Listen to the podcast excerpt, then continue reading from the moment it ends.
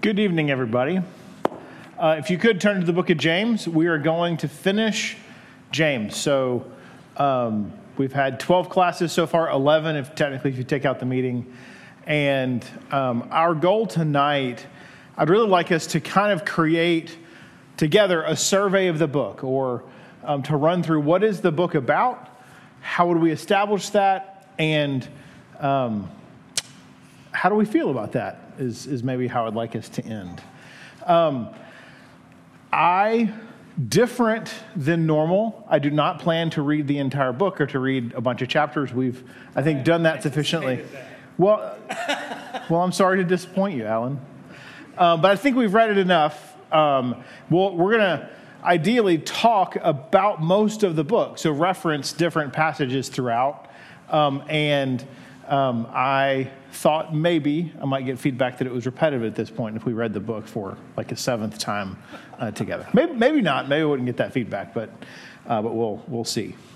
Um, so, really, I want to start with a question that's going to take you back to really the first, call it three lessons, the three intro lessons that we did, um, and maybe let you use some of your experience since then to answer a question. And that is if you were asked, What's the book of James about?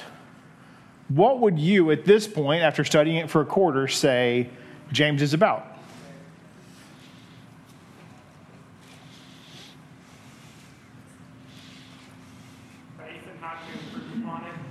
Okay, Joshua said faith and how to improve upon it. Great.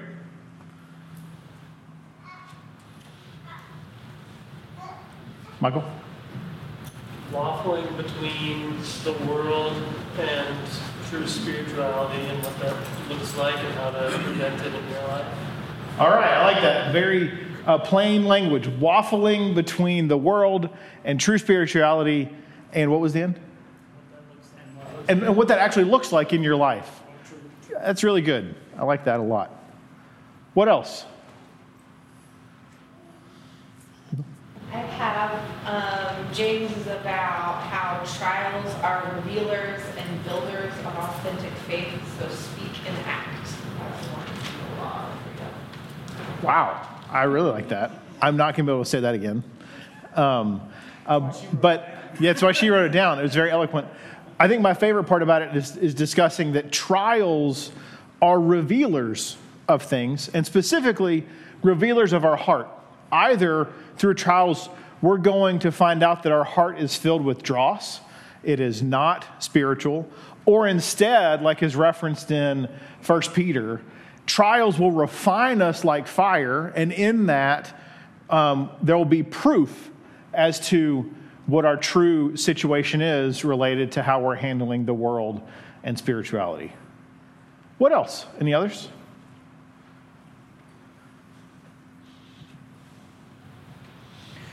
My favorite from when we did this um, at the beginning of the, of the discussion was Teresa's.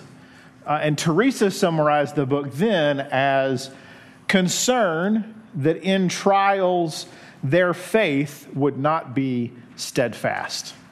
I, I really, really like that um, because it, it kind of it's as simple as possible, but it expresses sentiments that are posed throughout the book.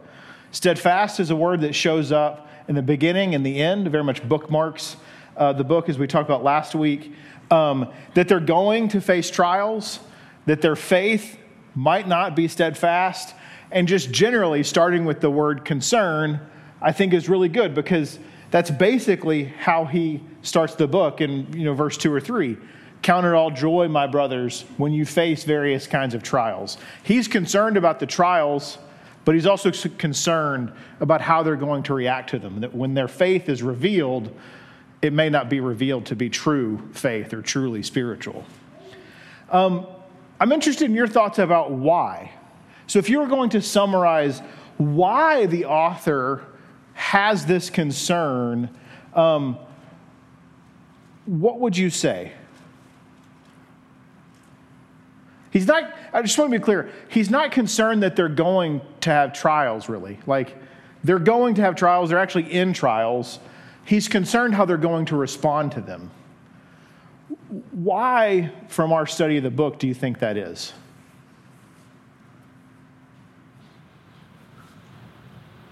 It could be because they have this skewed perception of rich versus poor and how they should treat one another. Okay, so the skewed perception of rich versus poor and how they treat one another, that, that could be one reason. Chip? It could be because they were, right at the very beginning, these the, the Christians who've been dispersed. So they're not surrounded by, potentially not surrounded by a, a, a large group of similarly minded individuals like they may have been. Now they're out there more remote. Groups of them maybe smaller. Might be tougher to be that band of brothers that fights against the, the world, the effect of the world. Yeah, so I like um, Chip and his description there is referencing uh, first, like how they're defined, how the audience is, is defined in verses 1 and 2 of the book. To the 12 tribes of the dispersion, that these, these Jewish Christians have been dispersed out of Jerusalem due to great persecution. And in that, they might find themselves potentially in, in a level of um, pagan, the pagan world that they might not even be familiar with. That many of them had grown up in Judea, surrounded by, at minimum, people that believed in Yahweh. But now they're thrust into the world, um, and uh, they don't have thousands of people, thousands of Christians like we know there were in Jerusalem, to all depend on. I think um, a highlight to that concept would be the way chapter, chapter 5 ends.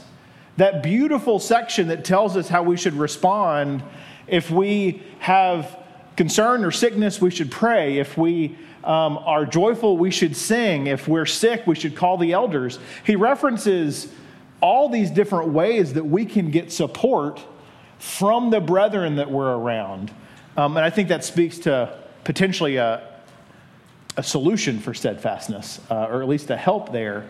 But at the very end of what Chip said, you, all, you might not have heard it. He said it very quietly and referenced the world and that they were surrounded by worldliness. And I think if I summarized why I think um, James is expressing this great concern, it is because he sees worldliness rampant among them. That a group of Christians that should have great belief, that should have great faith, and that faith should lead to certain things, instead, it's led to opposite things. It's led to a level of worldliness that he um, chastises them greatly for through the book. Um, can you, can you think of some areas, references maybe made throughout the book to their worldliness or the problems that they're facing? Yeah, so Joshua referenced the rich and the poor at the beginning of verse uh, of chapter 2. I especially think he highlights the fact that this is worldly in verse 3 when he says that they've become judges.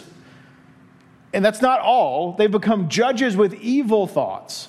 When they're doing this judgment of other people based on their financial situation, there's no there's time when judgment's good. Right? There's time when judgment helps us to be faithful. But here he references the fact that they became judges and their judgment is based on evil, or in other words, we might say based on worldly, worldly concepts. What else? It sounds like they blame God, like the world would. Yeah. Yeah, so they're going through these trials and potentially they're blaming God. And why do you say that?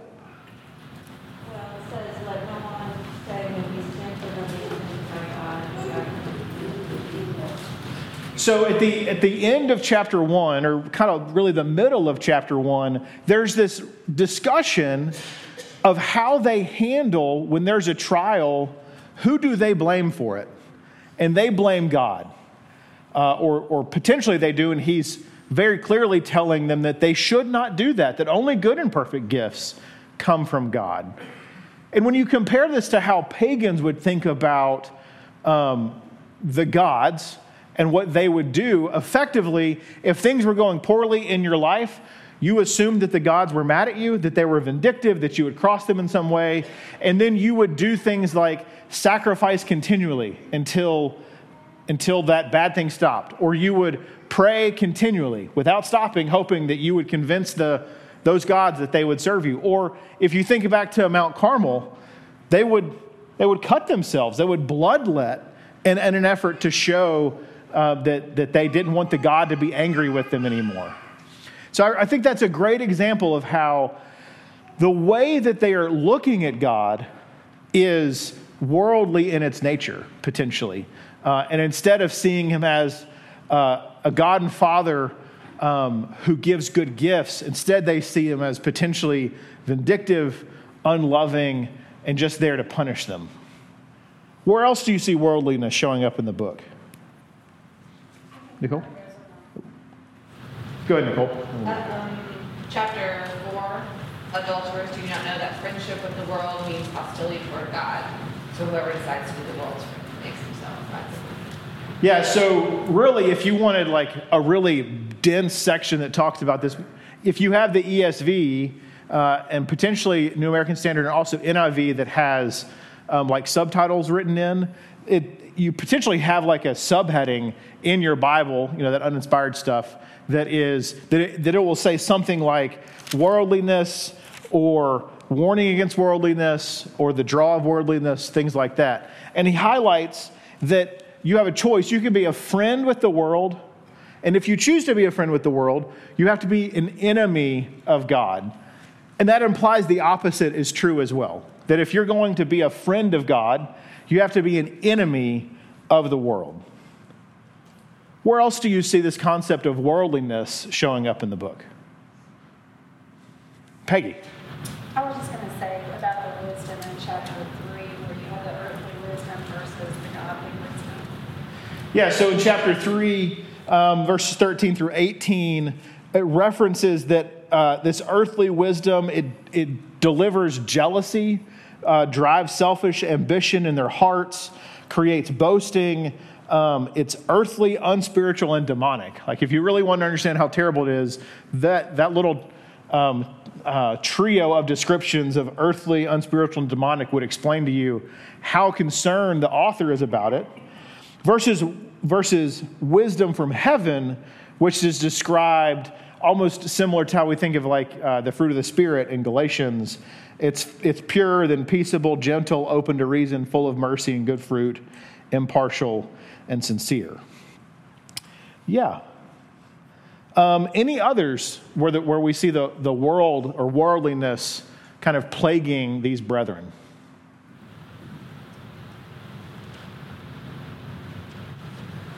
Um, I think in, in, in the very beginning of the book, we see it, but it, it's hidden a little bit. I think you got to kind of look for it. And that's in verse 5. When he talks about their need for wisdom and that they have a choice, they can pray and ask God for it, but he tells them that they're double minded, they're unstable in all their ways. When you go into chapter 4, you get some more color on what that double minded concept is. What they're double minded about is that they're trying to be both a friend of the world and a friend of God. So, so when they pray and they ask for wisdom, God doesn't hear them, God doesn't respond to them, He doesn't build them up with wisdom because they haven't actually decided that godly wisdom is what they want. They've decided that they want godly wisdom when it's convenient, but they also want aspects of earthly wisdom, as illustrated by like the issues that they're facing with partiality uh, and those things. And then in verse 27 of chapter 1, in that pure and undefiled religion discussion, he, he said, we often, we think about the, the widows and orphans, but that section's finished is um, not only caring and visiting for widows and orphans in their affliction, but keeping oneself unstained from the world. That they are, they are facing this issue where they are stained by the world in such a way that they are continually pulled that direction. A stain is not easily lifted, right? And so they are being pulled towards the world instead of pulled towards, pulled towards God. So, so if the book, as I've kind of presented it and Teresa said, if the book is about the author's concern that worldliness is going to erode their steadfast nature, what's the solution to that?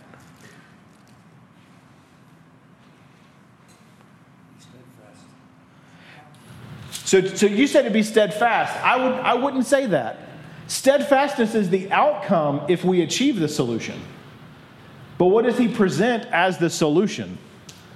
Evan? The verse that comes to my mind is chapter 4, verse 10. Humble yourselves before the Lord and he will exalt you. It's laying down your desires, your passions, and letting God take over. Yeah, I, I, really like that. So, laying down your passions and your desires in humility before the Father for Him to exalt you. What else? Uh, resisting the devil, he will flee from you. Yes. So, in this section in chapter in chapter four about our relationship with either God or the devil, we're given this choice. We can resist the devil and he'll flee from us. Um, how do we get that though? Great. By submitting ourselves to God. I like that. Callie, what were you going to say?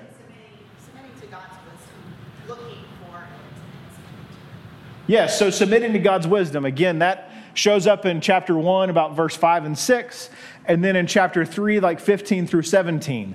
And we're told what that godly wisdom will create it will create a harvest. A harvest of righteousness is what it will create. I, I, think, I think the author is pointing us to that the solution um, to worldliness is righteousness, that the solution is wisdom from God, that those things work together.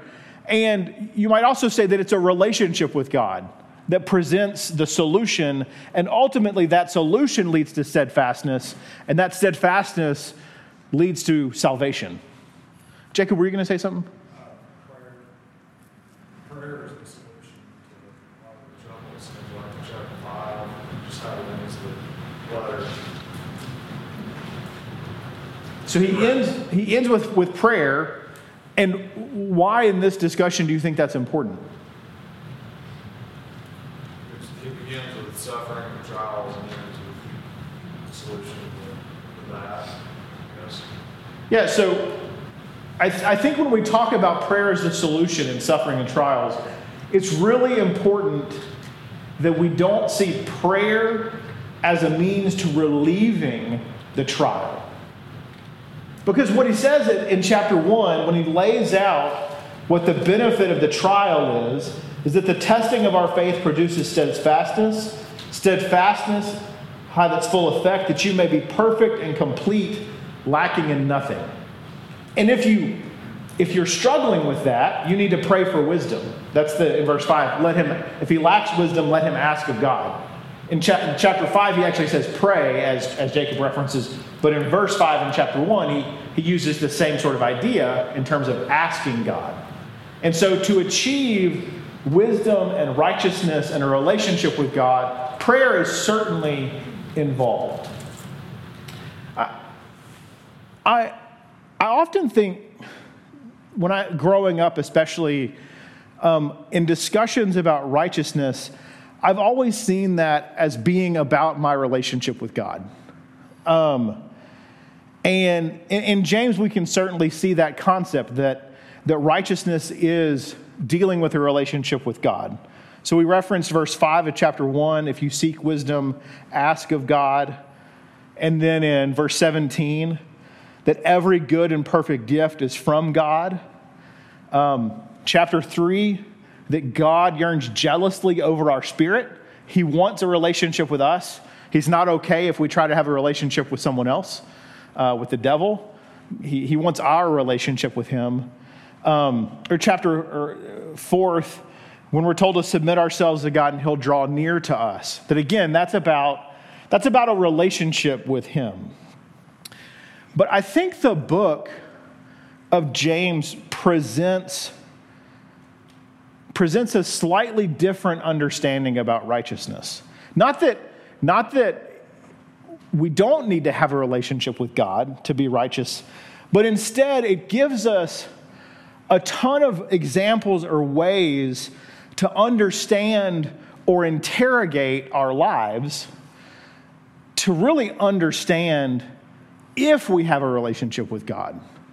So, what I'm, what I'm about to say is that it's not, it's not that the book is saying that we just need to do a lot of works and that will result in our salvation.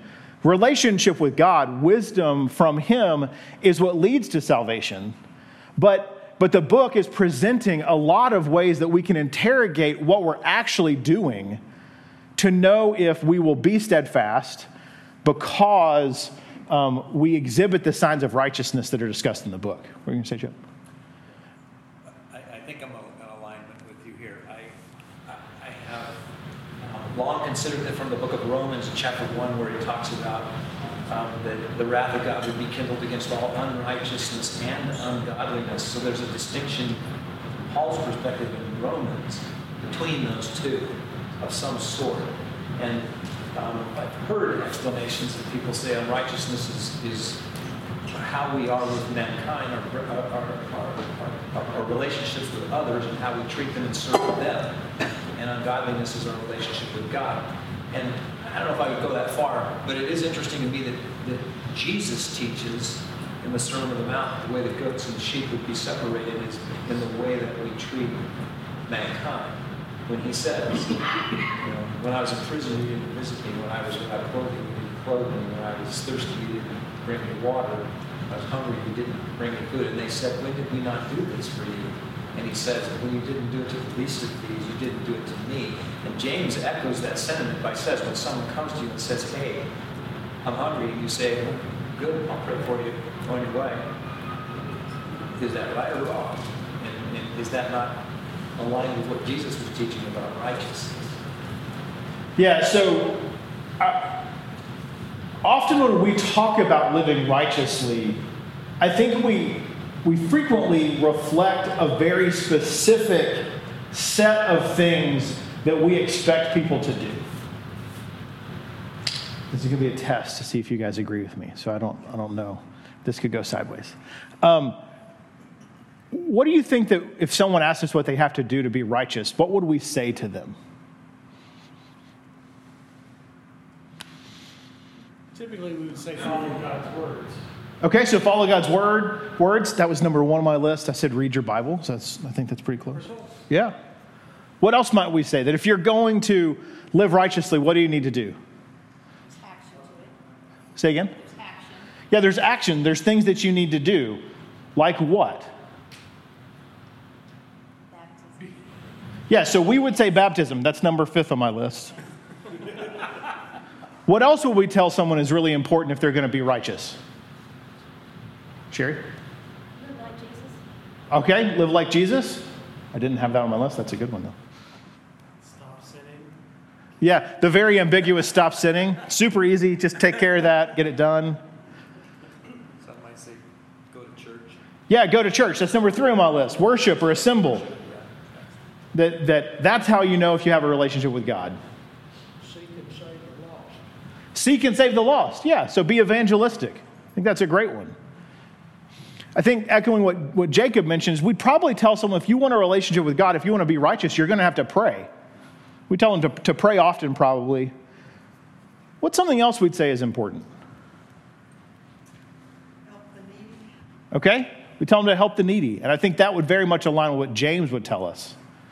Oh, you wanted something that he would, that James didn't say. Well, we're going to get to what James is going to say in just a minute. So, get- get to the- We're getting to a point where you're alive in every aspect. It's mirroring God's righteousness. Because our glory is His glory, and we're the reflection of His nature. Yeah. And it's a general disposition of God's people and always has been. Yeah, so to be righteous, we have to reflect the Father. That's, that's the closest we can do to being righteous. We can't, we can't really be righteous. God has to ascribe righteousness to us. Um, but I, I think one that hasn't been said is that we would tell people that they need to be doctrinally sound, right? I mean, I'm, I'm not saying that that's bad, but I think we would really clearly tell them that there are things about doctrinal soundness that they, they can't just believe God, they have to do certain things as a result of that. And we would often reflect that as being doctrinally sound. Um, Or go to the right church. and problematically, we might reflect that less is doctrinally sound and more is make sure you, go to the right church, right? Um, we've, already, we've already reflected some of the things um, to what I'm about to ask. But, but when James highlights righteous living in this book, how does James describe it? So Kathy already said one needy or caring for others. From, uh, all right, so faith without works is dead. So an active faith that causes us to do things. That seems it's a little redundant, right? Because active faith necessarily means it's going to cause us to do things. But I'm saying that because I think I've often heard active faith talked about as doing the top five things I just mentioned and not necessarily having active faith in other ways uh, besides that. What else? Does James tell us? Yeah, so don't show partiality. Um, and so in our relationship with others, don't, don't become judges, um, especially on physical things. What else? Yeah, so so much of the book is actually dedicated to referencing the importance of controlling our tongue, right? So we often talk about 1 verse 27, pure and undefiled religion. I think I said in one of the classes that I really believe that you need to connect the verse prior to that, verse 26, that, that it's the pure and undefiled religion statement's in the middle. And, I, I believe that really that section starts in verse 26 if anyone thinks he's religious and does not bridle his tongue, but deceives his heart, his religion is worthless. The concept that if we can't control our tongue, our religion is worthless is personally quite terrifying. Um, controlling my tongue is one of the things I struggle with the most in all of my relationships. Um, and then a good half of chapter three, a little bit more than chapter three, he lays out three different examples of how much of how difficult and powerful the tongue is um, in, in all those examples that he gives. Controlling our tongue is a primary physical way that we show our heart, that we show what's in us. Sherry. It would go along with being patient, which is then echoed in the discussion of wisdom towards the end of chapter 3. Yeah. What else? Um, shows by your works, and your wisdom by your conduct.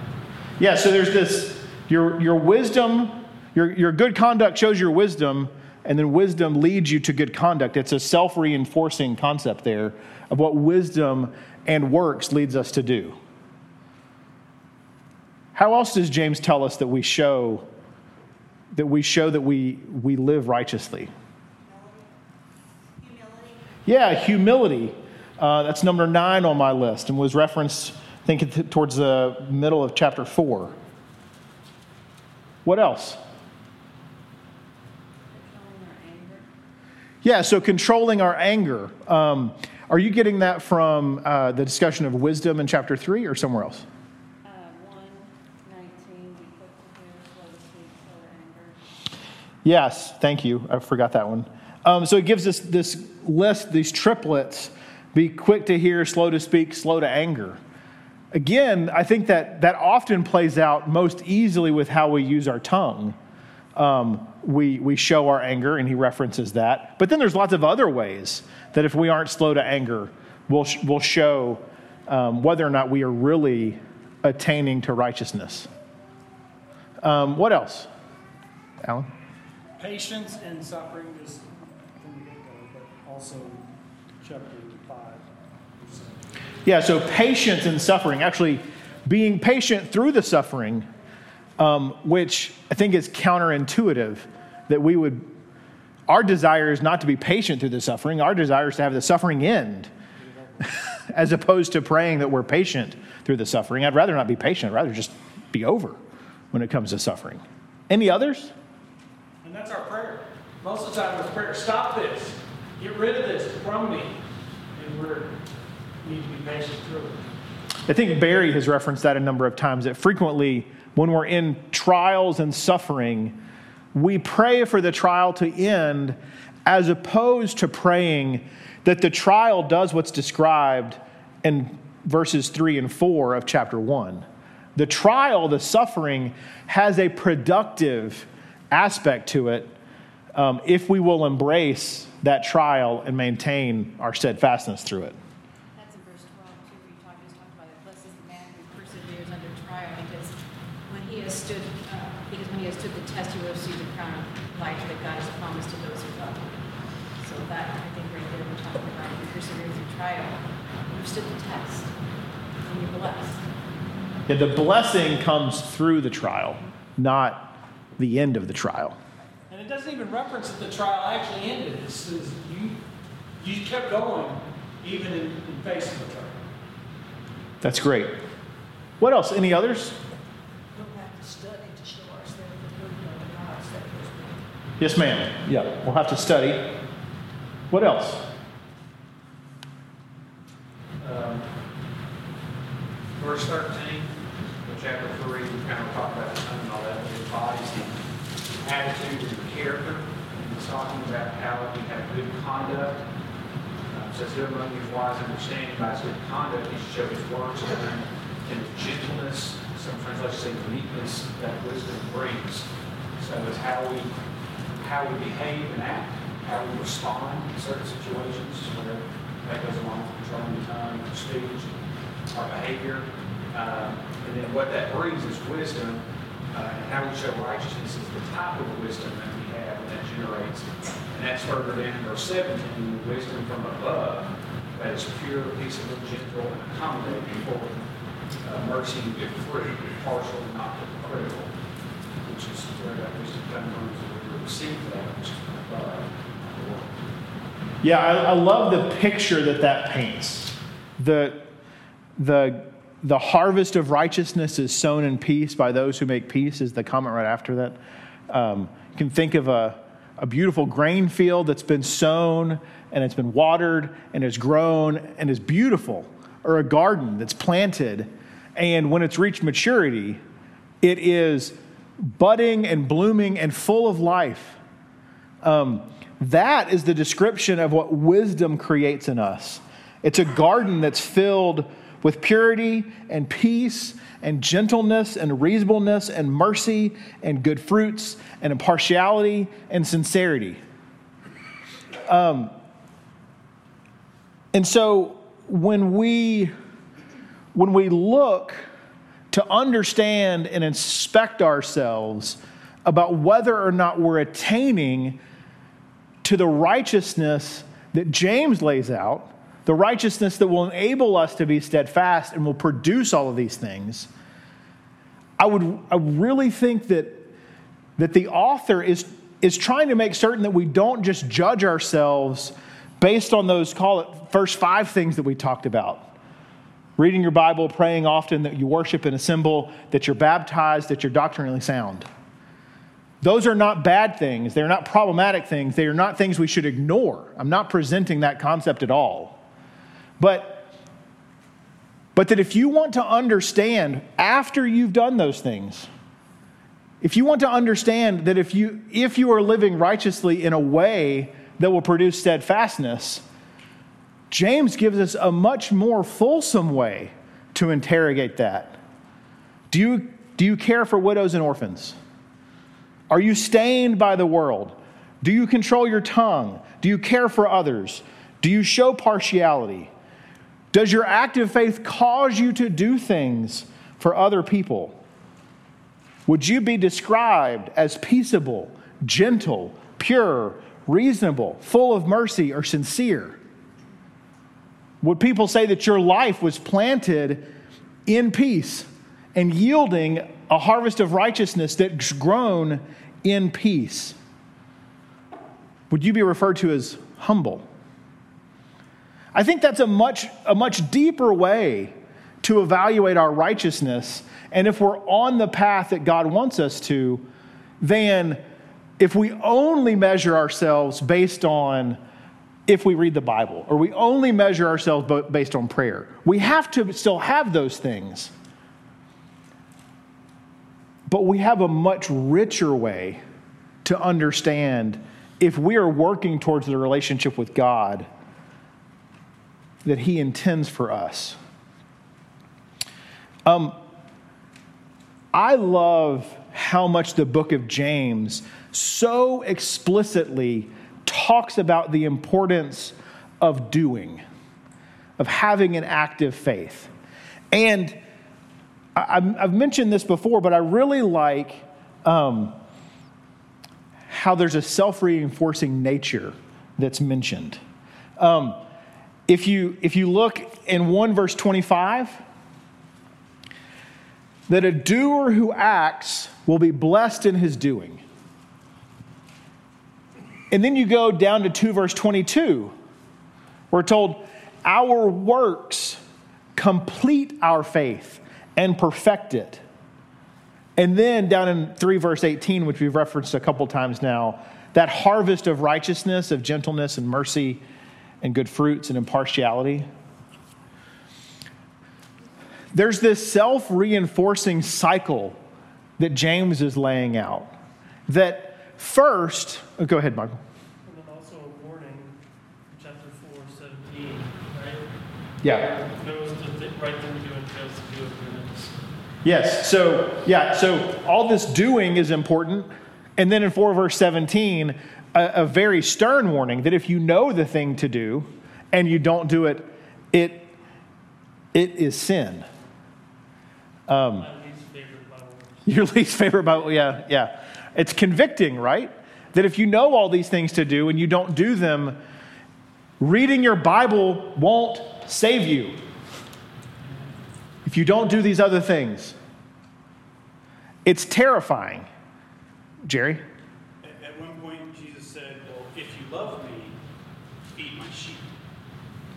And I feel like that's all throughout this. All of these are ways to help each other, to take care of each other, and show that love. Yep. Sherry, were you going to say something? Yeah, um, I've always been a little confused about, we're supposed to be peacemakers, that's true, but yet we have enmity with the world.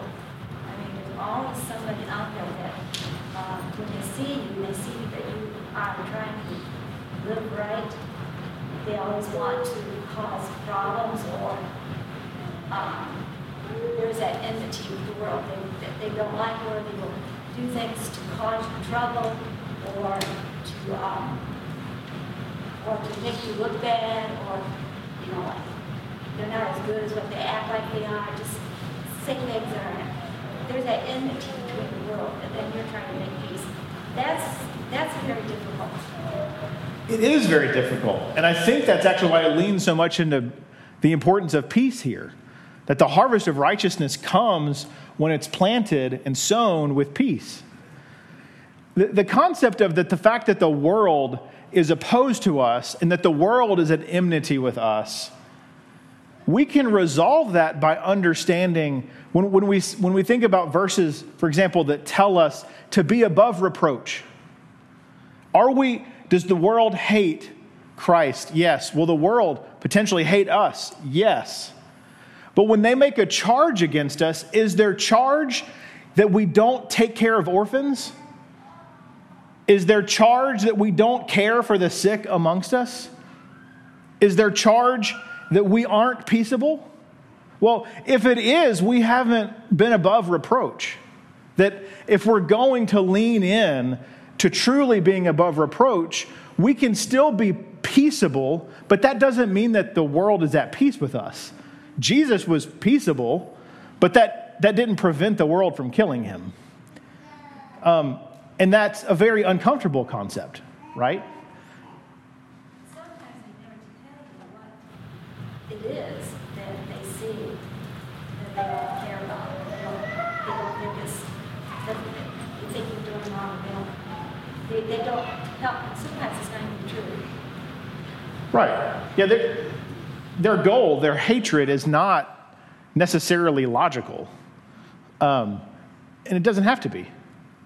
I think this this boils down to I can't control other people's reactions. I can just control myself. And if I think about if it's, if it's possible, as much as depends on you, live in peace with all men. And that's what we're talking about here. This is what I need to do to show that my faith is, is real and I am who I say that I am. Yes. And I think if we live that, yeah, there might be people that still say bad things, but I have, this is still true. What, I am still acting the way James is acting. And they won't be able to charge against us that you say you believe in love and peace, but look at all these ways that you don't exhibit love or peace. But part of what I'm encouraged in is the self reinforcing nature that's talked about here. That we'll be blessed in our doing, that our faith is completed by the works. We're not saved by the works, but our faith helps complete our works, and then we yield this harvest of righteousness. I don't, I don't think that the discussion here about the harvest of righteousness is about the future, that, that's about heaven. My, my belief is that the, what's laid out here is there's a harvest of righteousness. And then what happens every year? There's another planting, there's another harvest. That over and over we're given the opportunity to be blessed in our doing.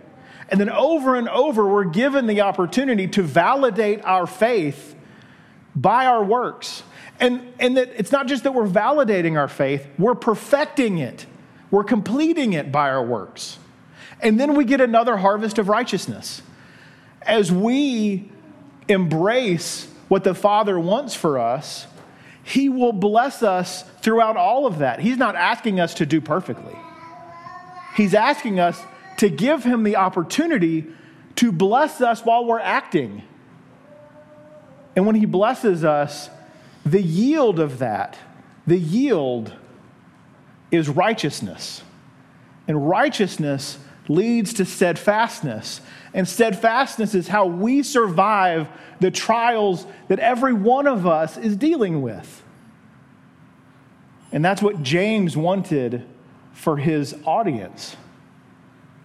Not that they just have some mental assent of faith, but that they have a faith that generates a steadfastness that carries them home to heaven through the trials that they're suffering.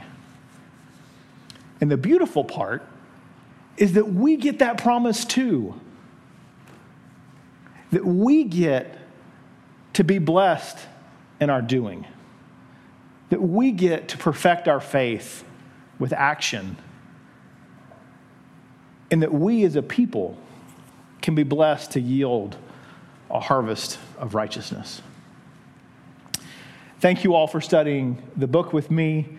Um, I appreciate so much um, your active nature in class and how much you've been studying outside of class. It has really made this study um, be much more than what I could have done on my own. Thank you so much uh, for being part of it.